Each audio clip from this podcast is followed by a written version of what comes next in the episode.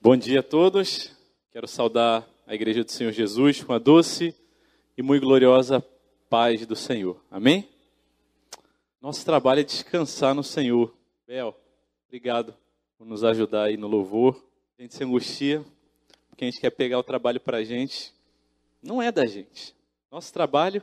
Obrigado. Beleza. Tá bom. Tranquilo. Não tem pressa, não. Nosso trabalho é descansar no Senhor, gente. É confiar nele.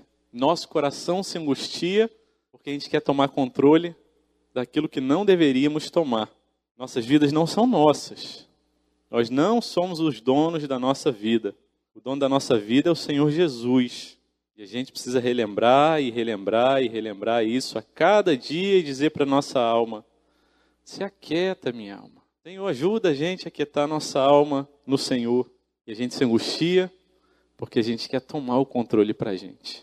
A gente se angustia porque a gente, apesar de crer que temos um Deus soberano, nós às vezes, no fundo, parece que desprezamos esse ensinamento, essa doutrina tão básica.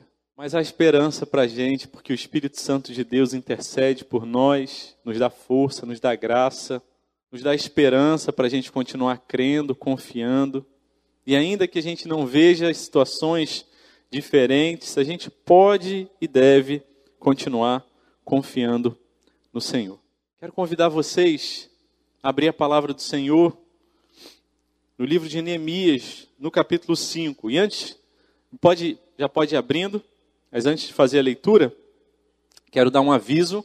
Já demos na semana passada, vou reforçar hoje, para eu não esquecer depois. Se eu lembrar e der o aviso depois, não tem problema. Melhor duas vezes que nenhuma. Ministério Infantil, que tem cuidado dessas crianças lindas, preciosas, tem oportunidades para que você possa servir lá. Toda vez que a gente faz um apelo, um convite, a gente não está pedindo, pelo amor de Deus, nos ajude, não se trata disso. A obra é do Senhor, as crianças são dele, mas a gente está dizendo, Deus quer dar uma oportunidade para a gente servir ao Senhor, e Ele tem nos orientado assim, que há oportunidades ali no ministério infantil. Então, se Deus tem falado ao seu coração para se envolver com esse ministério, não demore, procure a Renata ao final do culto. Se você não sabe quem é a Renata, você pode procurar a mim, ao MV, a gente vai dizer quem é a Renata. E se apresenta para ela, ela vai te dar toda a orientação para que você saiba como você possa servir nesse ministério tão, tão, tão especial. Vamos abertas então à palavra do Senhor. Neemias capítulo 5, que texto maravilhoso, meus irmãos, que coisa linda. Neemias capítulo 5, versículo 1 diz assim: Então se levantou grande clamor do povo e de suas mulheres contra os judeus, seus irmãos, porque havia os que diziam: somos muitos, nós, os nossos filhos e as nossas filhas, precisamos conseguir trigo para que possamos comer e continuar vivos. Também houve os que diziam: nós tivemos de hipotecar as nossas terras, as nossas vinhas e as nossas casas para conseguirmos trigo em meio à fome. Houve ainda os que diziam: pegamos dinheiro emprestado até para pagar ao rei o tributo sobre as nossas terras e as nossas vinhas. Nós somos da mesma carne que os nossos compatriotas e os nossos filhos são tão bons como os deles. No entanto, eis que sujeitamos os nossos filhos e as nossas filhas para serem escravos. Algumas de nossas filhas já estão reduzidas à escravidão. Não podemos fazer nada para evitar isso, pois os nossos campos e as nossas vinhas já são de outros. Fiquei muito irritado ao ouvir essas palavras e o clamor deles. Depois de ter pensado bem a respeito disso, repreendi os nobres e magistrados e lhes disse: vocês são exploradores, cada um para o seu irmão. E convoquei uma grande assembleia contra eles, disse-lhes: nós, de acordo com as nossas posses, resgatamos os judeus, nossos compatriotas, que foram vendidos aos gentios. E agora vocês estão querendo vender os seus compatriotas para que tenhamos de comprá-los outra vez? Então eles se calaram e não acharam o que responder. Disse mais: não é bom o que vocês estão fazendo. Não é fato que vocês deviam andar no temor do nosso Deus, para evitar a vergonha diante de nossos inimigos, os gentios, também eu, os meus companheiros e os meus servos lhes demos dinheiro emprestado e trigo. Mas, por favor, vamos parar com essa exploração. Peço que hoje mesmo vocês lhes restituam as suas terras, as suas vinhas, os seus olivais e as suas casas, bem como a porcentagem do dinheiro, do trigo, do vinho, do azeite que vocês exigiram deles. Eles responderam: vamos restituir e nada pediremos deles. Faremos o que você está dizendo. Então chamei os sacerdotes e, na presença destes, fiz com que jurassem que fariam o que prometeram. Também sacudi o meu manto e disse que Deus faça o mesmo, sacudindo para fora de sua casa e de seu trabalho todo aquele que não cumprir essa promessa. Que assim seja sacudido e despojado. E toda a congregação respondeu: amém. E louvaram o Senhor, e o povo fez segundo a sua promessa. Amém. O título da nossa mensagem hoje é Ajustes no Caminho da Restauração. Ajustes no caminho da restauração. A obra de Deus havia começado, a obra de restauração na vida daquele povo que vivia em Jerusalém, quando os muros estavam derrubados, quando a cidade havia sido exposta à vergonha. O povo passava por sofrimento e Deus levantou, de acordo com o poder, a graça e misericórdia dele, um homem imperfeito, pecador como eu e você, mas Deus levantou para que ele fosse usado por Deus para promover a restauração ali na cidade de Jerusalém, onde o povo de Deus vivia. Havia ali muita tristeza. E chegando ali, esse homem, Neemias, ele começa a percorrer aquela cidade, ora a Deus e pede a Deus que dê graça a ele, sabedoria, estratégia, para animar as pessoas, para que a obra começasse ali e que não parasse. E aí o povo começou a trabalhar animado, com aquele ânimo natural do começo de um trabalho, mas daqui a pouco começaram a vir as dificuldades, as perseguições, as confusões, os boatos, as conversas. Os inimigos se levantaram e eles oraram e buscaram ao Senhor, e o Senhor lhes deu graça, estratégia, sabedoria e perseverança para continuarem.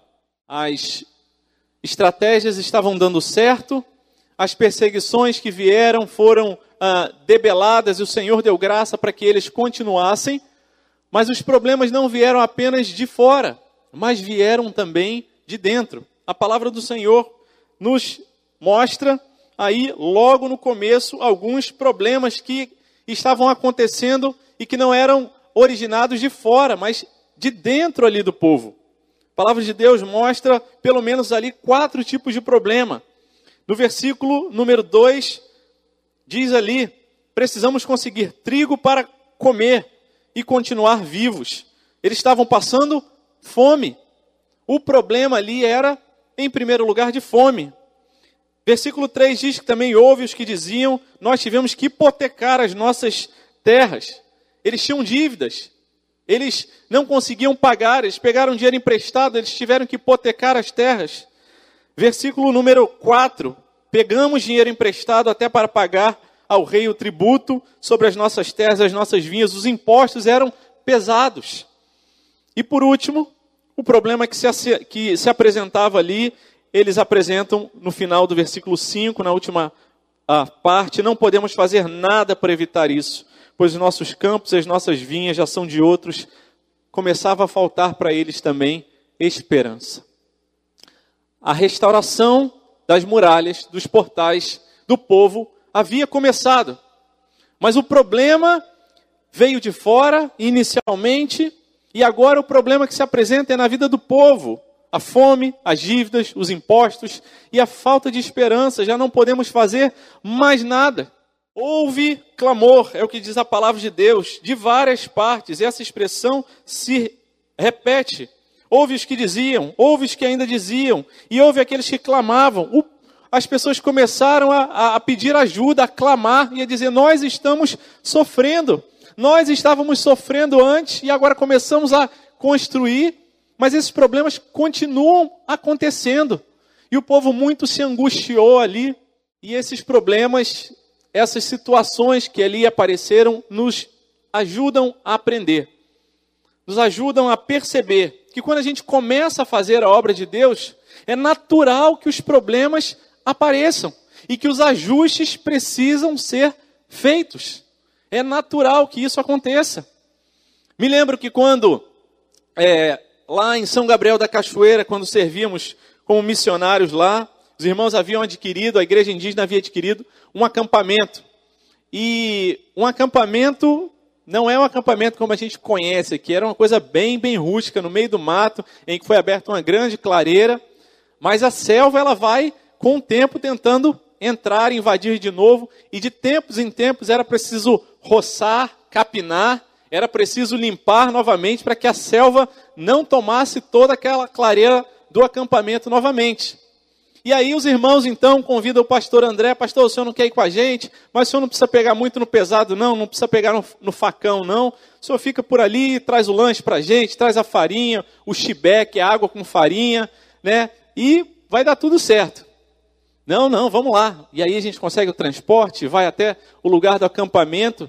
E chega ali naquele lugar, os irmãos animados, oramos, começamos o trabalho. E aí os irmãos ali com seu facãozinho agachado, de um jeito que a gente não dá conta, porque o nosso joelhinho não aguenta ficar tanto tempo abaixado, eles vão ali capinando. Mas de tempos em tempos, naquele trabalho de capinar, de limpar o mato, de roçar, como é chamado lá, eles param e gastam outro tempo afiando os facões, afiando as enxadas, amolando novamente, passando ali na pedra para que fiquem amolados. Pastor André, que se achava o espertão, falou: não, eu não preciso fazer isso não. E aí continuava lá com o meu terçado, me arrebentando, não rendendo o meu trabalho, mas eu ali. E aí eu olhava para aquele trabalho e olhava para o quadrado, que era a minha responsabilidade, e falava: poxa, eu estou trabalhando mais tempo que eles, mas meu trabalho está rendendo menos que o deles, tem alguma coisa errada. Deixa eu parar e deixa eu olhar. E aí eu olhei, e aí o segredo. Primeiro que eles faziam muito melhor que eu, com muito mais habilidade. Sim, parecia fazer a coisa leve, mas não era leve. E de tempos em tempos eles paravam e amolavam o facão. Eu falava: não precisa disso.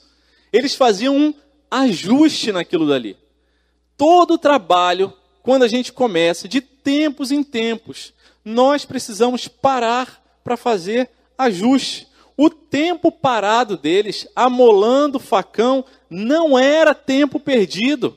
É tempo investido para o trabalho render mais, para que a coisa aconteça de modo mais leve. Mas é preciso parar o trabalho às vezes.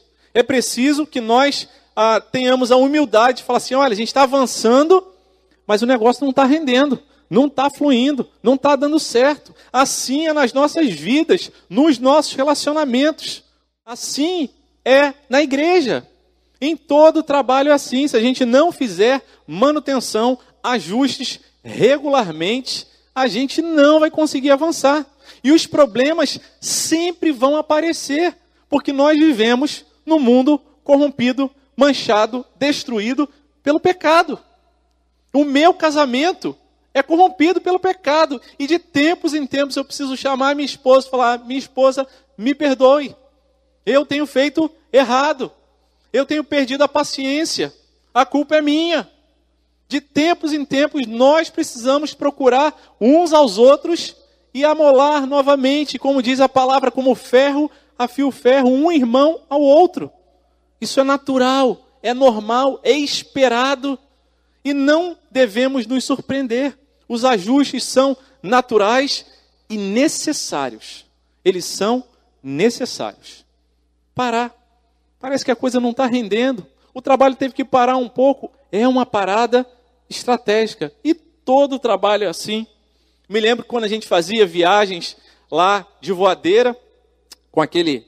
Voadeira é uma canoa de alumínio com motor que fica atrás, um motor de popa. E a gente ia viajando no rio. A nossa viagem demorava 6 horas. De tempo em tempo, o piloto, que não era eu, era uma pessoa da região, parava, dava uma olhada no motor, olhava ali, de vez em quando ele escutava um barulho diferente. Eu não escutava, mas ele escutava. Aí ele falava assim: tá ouvindo, doutor? Tá ouvindo, pastor? Não.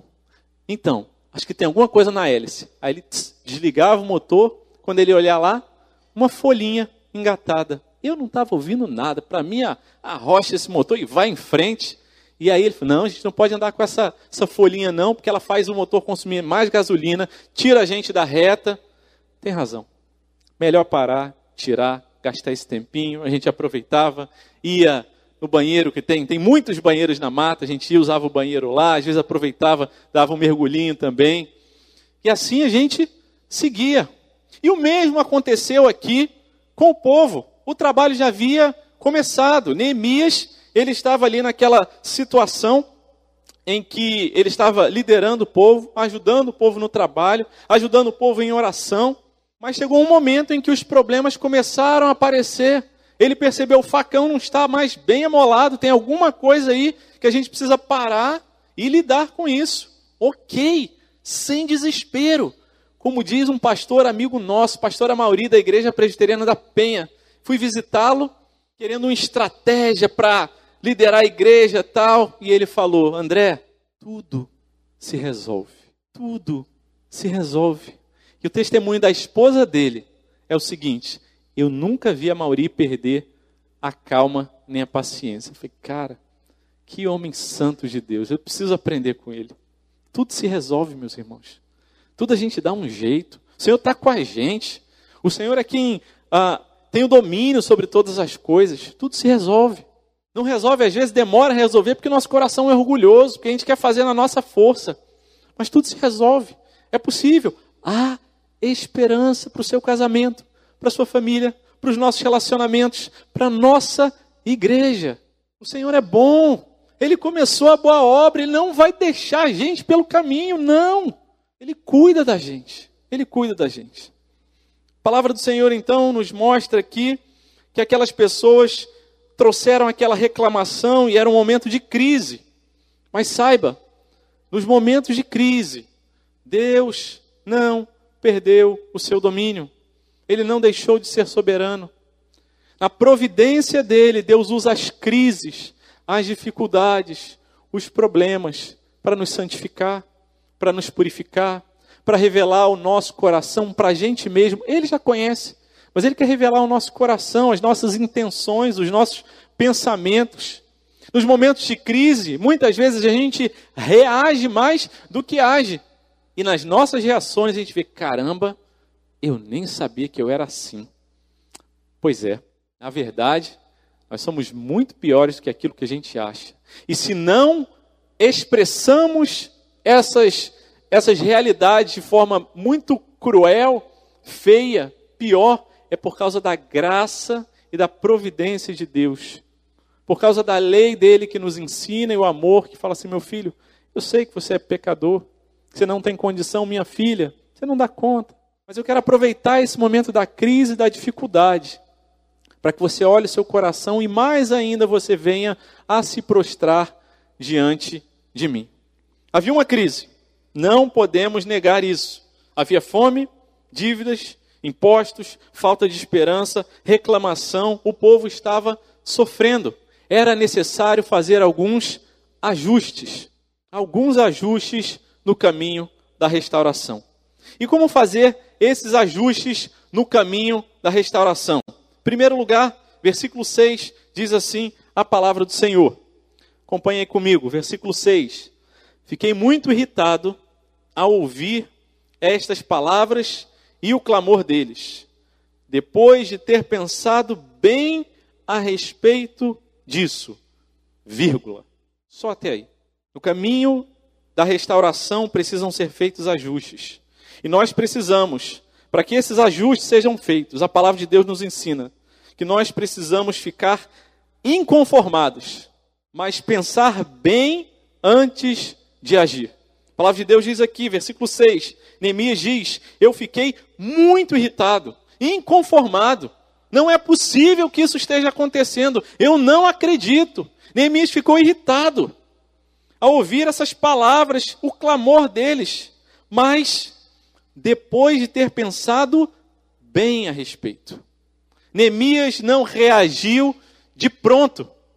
Entre a sua irritação, ele ter ficado inconformado, e ele ter ficado ali tocado, afetado com aquela situação, e a reação dele, houve um momento em que ele pensou bem, eu arrisco dizer aqui, sem muito medo, que nesse momento em que ele pensava, ponderava, ele orava também a respeito dessas coisas. Neemias, já vimos, era um homem de oração, que buscava a Deus, que procurava não reagir na sua própria força e sabedoria, mas ele buscava a Deus. Eu creio que sem muito risco, podemos dizer que Neemias, nesse tempo em que ele pensou bem, ele pensou também diante do Senhor e orou ao Senhor. Precisamos aprender com isso. Todos nós, em todos os momentos da nossa vida, passamos por lutas, crises, dificuldades. E nós precisamos, com a graça de Deus, aprender com o que a palavra de Deus nos ministra nessa manhã. Antes de reagir por causa da sua irritação, por causa da sua força, por causa da sua justificativa, esfria, pensa bem, ora ao Senhor. É preciso ficar inconformado, é verdade. Se a coisa não está boa, se o facão não está mais amolado, eu preciso reconhecer, eu preciso admitir, tem problema no nosso meio. Tem alguma coisa acontecendo aqui que está causando desconforto, sofrimento. Na vida do povo, aquelas realidades ali, precisamos reconhecer isso. Precisamos ficar inconformados. Precisamos não fingir que está tudo bem e que o tempo vai resolver as coisas. Não vai. É preciso ficar mesmo inconformado. A palavra aqui registra o sentimento de Neemias. Ele ficou muito irritado. Ele ficou ali angustiado, chateado, aborrecido com aquilo dali. E nós temos o título de protestantes por causa disso, porque incomodados queremos protestar, e temos que protestar, e temos que nos levantar na força, sabedoria e direção do nosso Deus. Mas o protesto só vem quando a gente realmente é incomodado. E, meus irmãos, que Deus nos dê graça para que a gente se incomode com as coisas certas, porque é muito fácil a gente se incomodar quando a coisa desagrada a gente, quando a nossa vontade não é feita, quando aquilo que eu planejava, aquilo que eu esperava, isso não acontece. É muito fácil. Mas, Senhor, nos ajude a que possamos nos incomodar, nos irritar com o sofrimento do outro, a olhar para o nosso irmão e falar, poxa, eu causei o mal. A gente precisa ficar irritado primeiro com nós mesmos, porque a gente machuca, a gente ofende. É natural do nosso coração. É natural. Obrigado, meu irmão. Precisava só de um banquinho. Se você conseguir para mim, que a água já tem. É natural que a gente fique irritado. E a gente precisa ficar irritado mesmo. Mas, como diz Provérbios, capítulo 19, versículo 2, diz, não é bom agir sem pensar. Quem se precipita acaba pecando. Obrigado, meu irmão. Vou colocar mais para cá, não tem nenhum problema não. Provérbios, capítulo 25, versículo 28. Como a cidade derrubada que não tem muros, assim é o homem que não consegue conter o seu espírito. Como cidade derrubada que não tem muros, assim é o homem que não consegue conter o seu espírito. Neemias nos ensina que é preciso ficar irritado, é preciso se inconformar com o sofrimento do nosso próximo. Mas a gente não vai resolver a situação na nossa estratégia, na nossa força. É preciso se irar, sim. O Senhor Jesus se irou quando ele entrou no templo ali e viu os vendilhões do templo. Marcos capítulo 11, a partir do versículo 15, fala sobre isso. E ele ali derrubou as mesas e ele levantou ali o braço dizendo, a minha casa será chamada casa de oração para todas as nações. Mas, meus irmãos, Jesus, ele não pecou. Ele se irou e não pecou. E nós precisamos nos inconformar e pedir graça ao Senhor, porque nós estamos aqui. Pouquinho falta para que a nossa ira se transforme em pecado. Se não fosse assim, a Bíblia não nos alertaria. Efésios capítulo 4, versículo 26, irai-vos e não pequeis, não se põe o sol sobre a vossa ira, nem deis lugar ao diabo. Por isso, meus irmãos, se somos tomados de ira, de fúria, se percebemos uma situação que não está, que achamos que não está correta, que o Senhor nos dê graça para que a gente se aquiete, se acalme, pense bem e busque a Deus. Pense bem e busque ao Senhor antes que a gente vá reagir na nossa força. Porque Tiago capítulo 1, versículo 20 diz, a ira do homem não opera, não promove a justiça de Deus.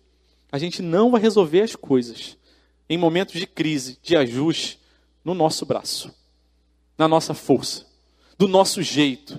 E se a gente tentar resolver do nosso jeito, a gente vai piorar mais ainda a coisa, porque a gente vai pecar e a gente vai se afastar da vontade de Deus. Meus irmãos, tem um dos meus versículos preferidos, um dos preferidos da minha história de conversão. Eu era novinho, convertido, 1995 mais ou menos. Eu não sei se eu já falei disso alguma vez, mas um dos meus versículos preferidos está em Mateus, capítulo 1, versículo 19.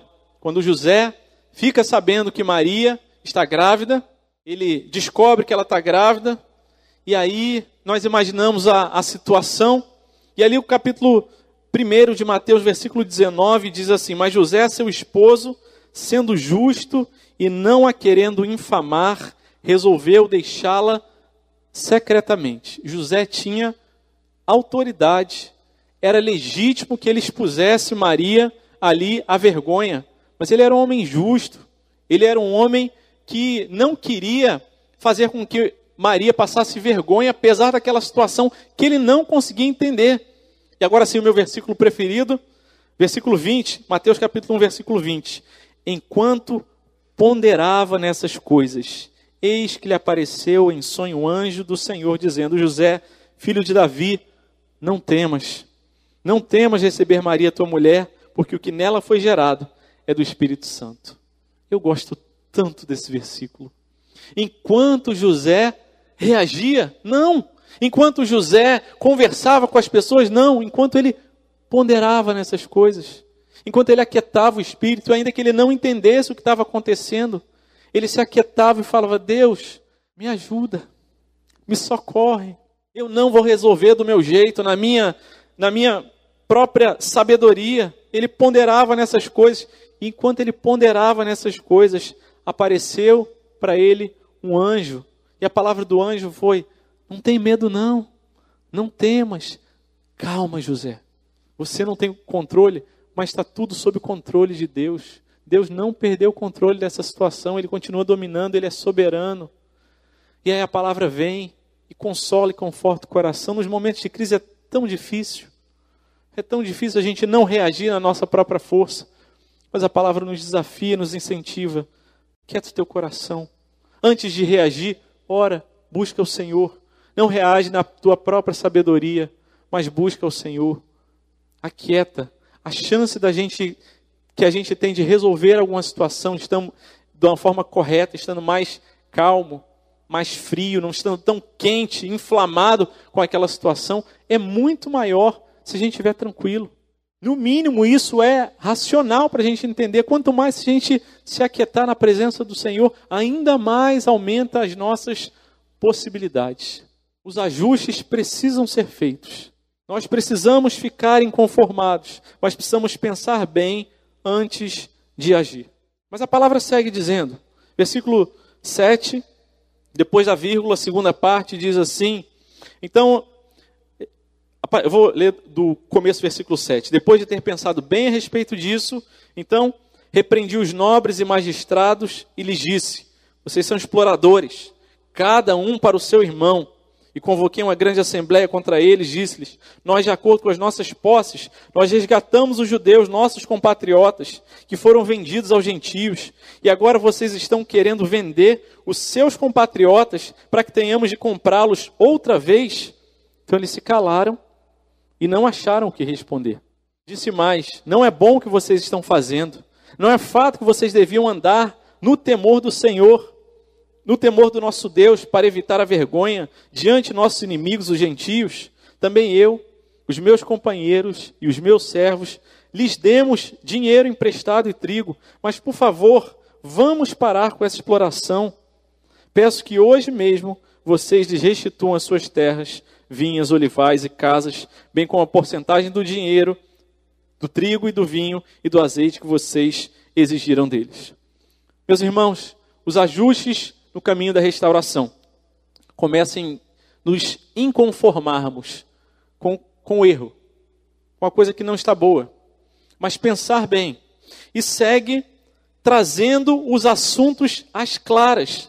e assumindo cada um de nós a nossa responsabilidade. Os assuntos precisam ser trazidos às claras. A gente precisa conversar, a gente precisa mostrar, a gente precisa ajustar expectativas, a gente precisa trazer ao nosso coração a nossa tristeza. E assim Neemias fez. Ele falou, olha, vocês, versículo 7, vocês são exploradores, havia exploração ali. Cada um para com seu irmão. Meus irmãos, não eram dois povos, não eram inimigos entre si, mas Neemias denuncia a exploração e denuncia a falta de amor. Eram irmãos, cada um para com seu irmão. Os nossos irmãos não são os nossos inimigos. Mas às vezes a gente se machuca. Às vezes a gente fala coisa que não deveria. Às vezes a gente reage de uma forma que não é boa. Acontece.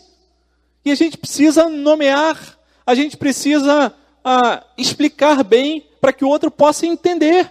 E assim, denunciando, trazendo os assuntos às claras, nós possamos assumir a nossa responsabilidade.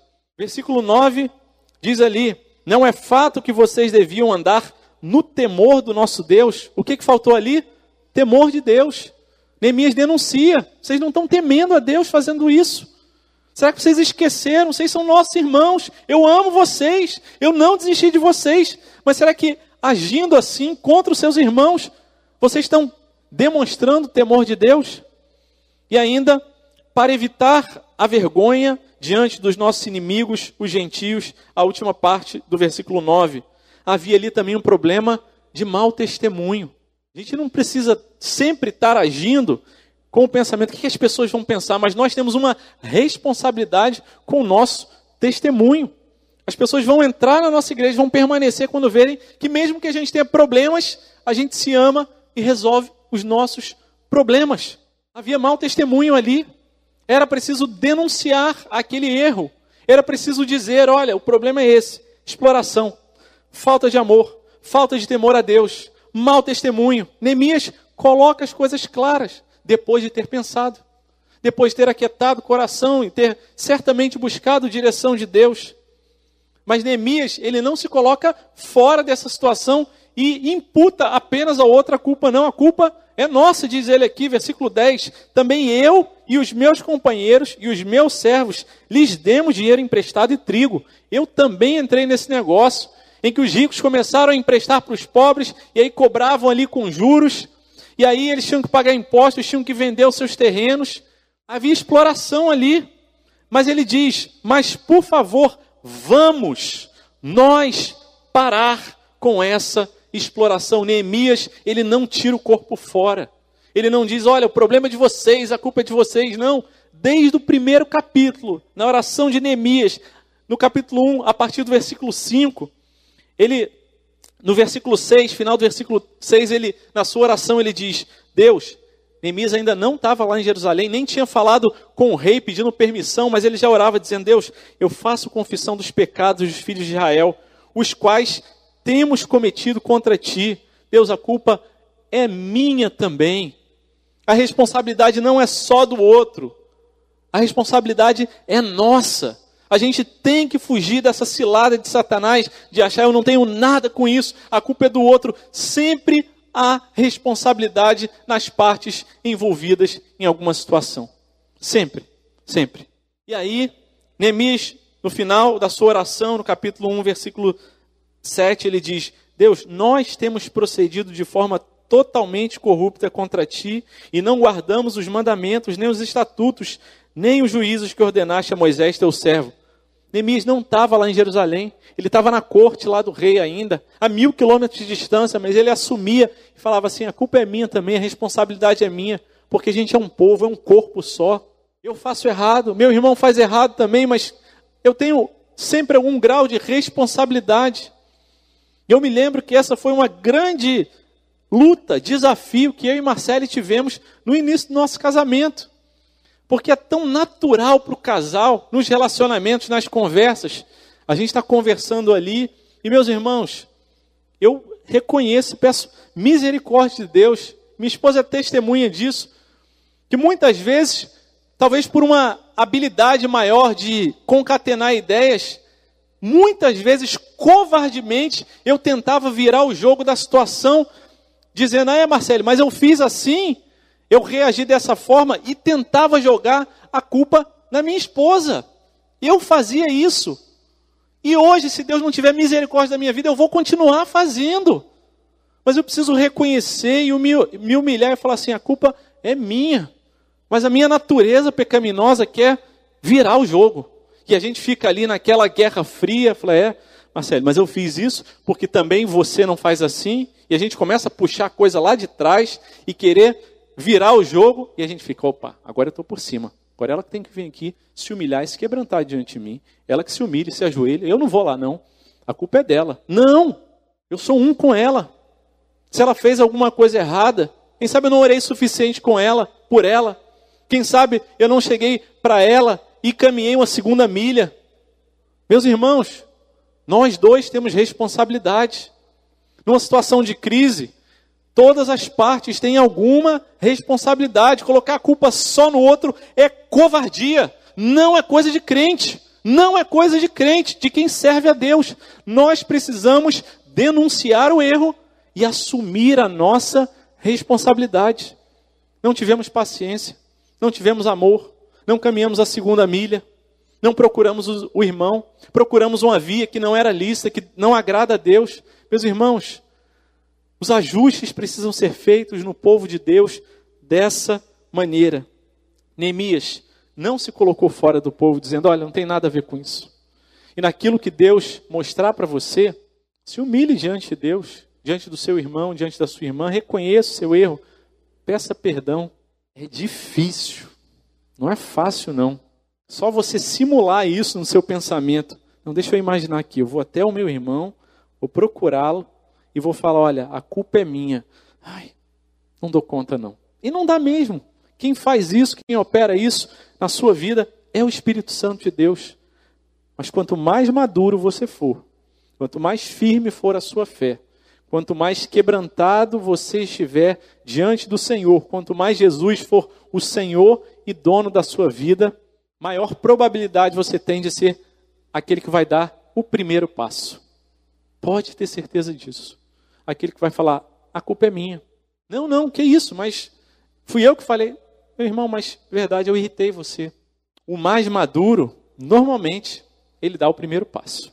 O mais maduro, normalmente, o mais firme na fé, é aquele que tolera, que aguenta mais, que tem misericórdia, mais maturo, mais novinho. A gente precisa ter paciência e continuar orando. Não é para julgar, não é para condenar também, não é para jogar o seu irmão no lixo e desprezá-lo, não. Mas nós precisamos ter isso em mente. Denunciar o erro, mas saber que nós fomos perdoados e não podemos achar que a culpa é só do outro. E sobre denunciar o erro, um dos versículos que eu mais gosto, e aí no Antigo Testamento, está em Gênesis capítulo 50, a partir do versículo 19, quando os irmãos de José procuraram ele, depois que o pai deles havia morrido, e José ali como o segundo ali no reino do faraó, então os irmãos procuram José e falam assim, e agora José? Agora que o nosso pai morreu, você vai se vingar da gente, né?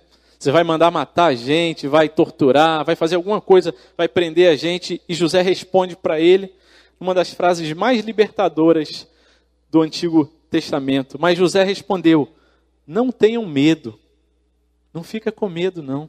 Será que eu estou no lugar de Deus? Será que eu posso condenar vocês? Eu sou tão pecador quanto vocês. Vocês, versículo 20, Gênesis capítulo 50, versículo 20. Na verdade... Ele não estava escondendo que o problema tinha acontecido. Na verdade, vocês planejaram mal contra mim. É verdade. Doeu ser vendido como escravo, ter sido jogado dentro daquele buraco, ter ficado na prisão, ter tido toda aquela história. É triste, eu já chorei muito, eu já sofri muito por conta disso. Vocês planejaram, é verdade, o mal contra mim. Porém Deus, o Deus que nós servimos, tornou o bem. Vocês planejaram mal contra mim, porém Deus o tornou em bem para fazer como estão vendo agora, para que se conserve a vida de muita gente. Uma crise sendo resolvida com misericórdia, com amor, em que o erro é denunciado, Mas ninguém diz, eu estou no lugar de Deus. Eu sou perfeito, eu não sou pecador. Você que tem que se ajoelhar, você que... Não, eu já perdoei vocês. Nós precisamos assumir a nossa responsabilidade nas crises. Dói, humilha, entristece, angustia. É verdade, é verdade. Mas o Senhor tem misericórdia das nossas vidas, nos restaura e nos ajuda a gente a nos ajustarmos. Ajuda a gente a não morrer de frio no inverno, quando a gente começa a se aproximar uns dos outros, como na parábola dos porcos espinhos, não é a parábola bíblica, mas em que os porcos espinhos estavam em uma determinada região e veio um inverno muito rigoroso, eles precisaram se acomodar, se aconchegar um pertinho do outro ali, para que eles não morressem de frio. Espetavam um ao outro, espetavam. Cada um sabia, desculpa, vem cá. Mas passavam e venciam aquele inverno. O inverno vai passar, gente. O inverno vai passar. A crise vai passar. Não existe tempestade com Jesus que dure para sempre. Fica firme. Assume a sua responsabilidade. Denuncia com amor o erro. Mas somos irmãos. Precisamos continuar caminhando juntos. Terceiro e último ponto da nossa meditação nessa manhã, a palavra do Senhor nos diz no versículo 12. Eles responderam, vamos restituir e nada pediremos deles. Faremos o que você está dizendo. Então chamei os sacerdotes e na presença destes, fiz com que jurassem que fariam o que prometeram. Também sacudi o meu manto e disse... Que Deus faça o mesmo, sacudindo para fora de sua casa e de seu trabalho todo aquele que não cumprir essa promessa. Que assim seja sacudido e despojado. E toda a congregação respondeu, amém, assim seja. E louvaram o Senhor e o povo fez segundo a sua promessa. A paz começava a ser restabelecida. Os ajustes a serem feitos no caminho da restauração passam inicialmente por nos inconformarmos, mas pensarmos bem antes de agir. Passa também por denunciarmos o erro e assumirmos a nossa responsabilidade. Mas finalmente, o caminho do ajuste, ele passa ali diante de Deus por um novo compromisso de restituição e uma nova atitude. Nos inconformamos, pensamos bem, denunciamos o erro e assumimos a nossa responsabilidade. E agora? Agora a gente precisa mudar de atitude. Agora a gente precisa fazer diferente. Neemias, então, escuta o clamor do povo, fica irritado, pensa bem, denuncia o pecado, assume a conta dele, a culpa dele, a responsabilidade dele naquele problema. E ele faz a proposta e o compromisso, chama os compromissos. Olha, a partir de agora, precisamos ter uma nova atitude. Havia um compromisso. Ele diz aqui, olha, que vamos restituir e nada vamos pedir dele. Faremos o que você está dizendo, é o que eles responderam. Eles acataram e se comprometeram a fazer. E não se comprometeram apenas diante de Neemias, mas comprometeram diante de Deus. Chamaram sacerdotes e na presença deles fizeram com que jurassem que fariam o que prometeram. E aí ele falou, olha, que Deus faça o mesmo. Ele sacode o manto e fala assim, olha, eu estou sacudindo meu manto. É uma imagem, uma metáfora, uma ilustração. Mas que Deus faça o mesmo com a gente. Se a gente não cumprir essa promessa, todo aquele que não cumprir essa promessa. O compromisso era com o outro, mas antes de ser com o outro era com Deus. Porque a Deus a gente precisa dar conta. E é Deus que nos ajuda a cumprir as nossas promessas. Ele quem dá graça. A gente promete e fica assim, caramba, será que eu vou conseguir cumprir? Será que eu vou conseguir realmente ir até o final na minha palavra? O casamento, quando a gente faz ali o juramento, olha, eu prometo ser fiel, etc, tal, com a ajuda de Deus. Se Deus não tiver, se Deus não der graça, a gente não consegue, não é difícil. E meus irmãos, a gente precisa assumir uma nova atitude e contar com a graça e com a presença de Deus. Deus há de nos dar graça para que a gente persevere e continue. A gente assume a atitude e a gente dá um passo e Deus vai dando graça a cada passo que a gente vai dando no caminho da restauração. Precisamos denunciar a verdade. Precisamos, olha, você me machucou por causa disso, eu fiquei ferido por causa dessa palavra. Mas realmente eu também tirei você do sério. Eu não tive paciência, eu não me comuniquei direito, eu não prestei atenção direito naquilo que você tinha falado. Mas vamos fazer um combinado aqui para frente? Vamos ter um compromisso diferente daqui para frente? Vamos combinar assim, olha, a próxima vez que a gente falar sobre esse assunto, a gente não vai mais falar quando a gente estiver saindo para vir para a igreja, as crianças se arrumando, aquela confusão. Não, a gente não vai conversar mais sobre isso naquele momento de tensão. Vamos acalmar. E a gente fala, olha, deixa para o momento mais tranquilo. E a gente assume o compromisso e um ajuda o outro a lembrar. Ei, lembra que a gente combinou? Que a gente não ia falar sobre isso? E banca. Confia em Deus e banca. Deus vai dar graça. Lembra que você falou que você não ia mais agir dessa maneira? Diante de Deus, eu quero te ajudar. Verdade, tem razão. Dá um passo atrás. Renova o compromisso, renova o combinado, renova a atitude. Deus a cada dia nos perdoa, nos dá graça. Por que a gente vai imputar um peso na cabeça dos nossos irmãos que estão dizendo, olha, eu estou arrependido, eu quero fazer diferente, eu quero mudar, eu quero que a gente se ajuste, eu não quero que a gente tenha mais esses ruídos de comunicação, esses choques de expectativa, não, eu quero que a gente se acerte. E daqui para frente, vamos combinar a coisa com mais clareza. Vamos verificar se o outro entendeu direito. Meus irmãos, nós que trabalhamos ali, eu e Marcele, 12 anos ali em São Gabriel da Cachoeira, quantas vezes a gente deu bola fora, quantas vezes a gente passou vergonha, porque a gente falava uma coisa e os nossos irmãos entendiam outra coisa, indígenas. Eles falavam português também, mas a compreensão muitas vezes é difícil, é truncada. E eles falavam uma coisa para a gente, mas estavam pensando outra e a gente entendia errado.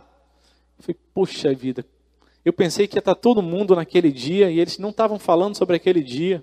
E a gente precisava voltar e acertar e ajustar aquilo dali. Falar, então temos um novo parâmetro, uma nova forma de a gente entender isso daqui. E assim a gente vai crescendo no conhecimento e nos desafios transculturais ali que a gente tinha. E aí da próxima vez que a pessoa falava, olha, isso. Ah, não, já entendi. Ele está dizendo isso, mas na verdade o que ele quer comunicar é outra coisa. Ele não fazia por mal, ele não queria me enganar, ele não queria me humilhar. Mas acontecia. E era importante a gente se comunicar e fazer um novo tratado, um novo combinado. Assumir novos compromissos diante de Deus. Diante de Deus. Os nossos compromissos precisam ser, diante de Deus, compromissos de restituição e de nova atitude e que expresse os frutos desse novo compromisso.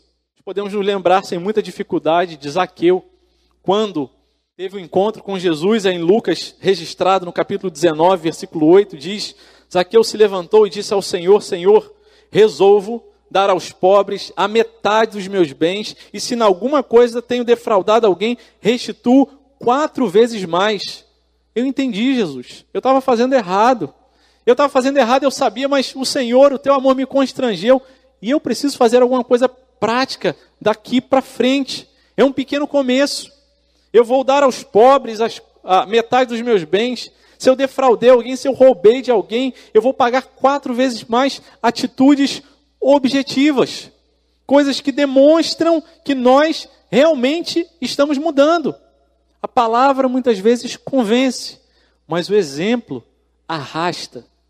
O exemplo que a outra pessoa, o sinal, o fruto que aquela pessoa está dando, de que ela mudou, de que ela tem um novo pensamento, a gente não tem como se defender disso.